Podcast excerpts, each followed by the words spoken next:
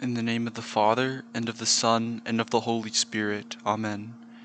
God has given us much power to relieve the souls in purgatory. One way to do this is through prayer. Once a holy bishop, wrapped in ecstasy, saw a child who pulled a woman from the bottom of a well using a golden fish hook and a silver thread. Afterwards, the bishop saw the same child praying in the cemetery. What are you doing here, my little friend? asked the bishop. I am, answering the child, saying the Our Father and the Hail Mary for the soul of my mother.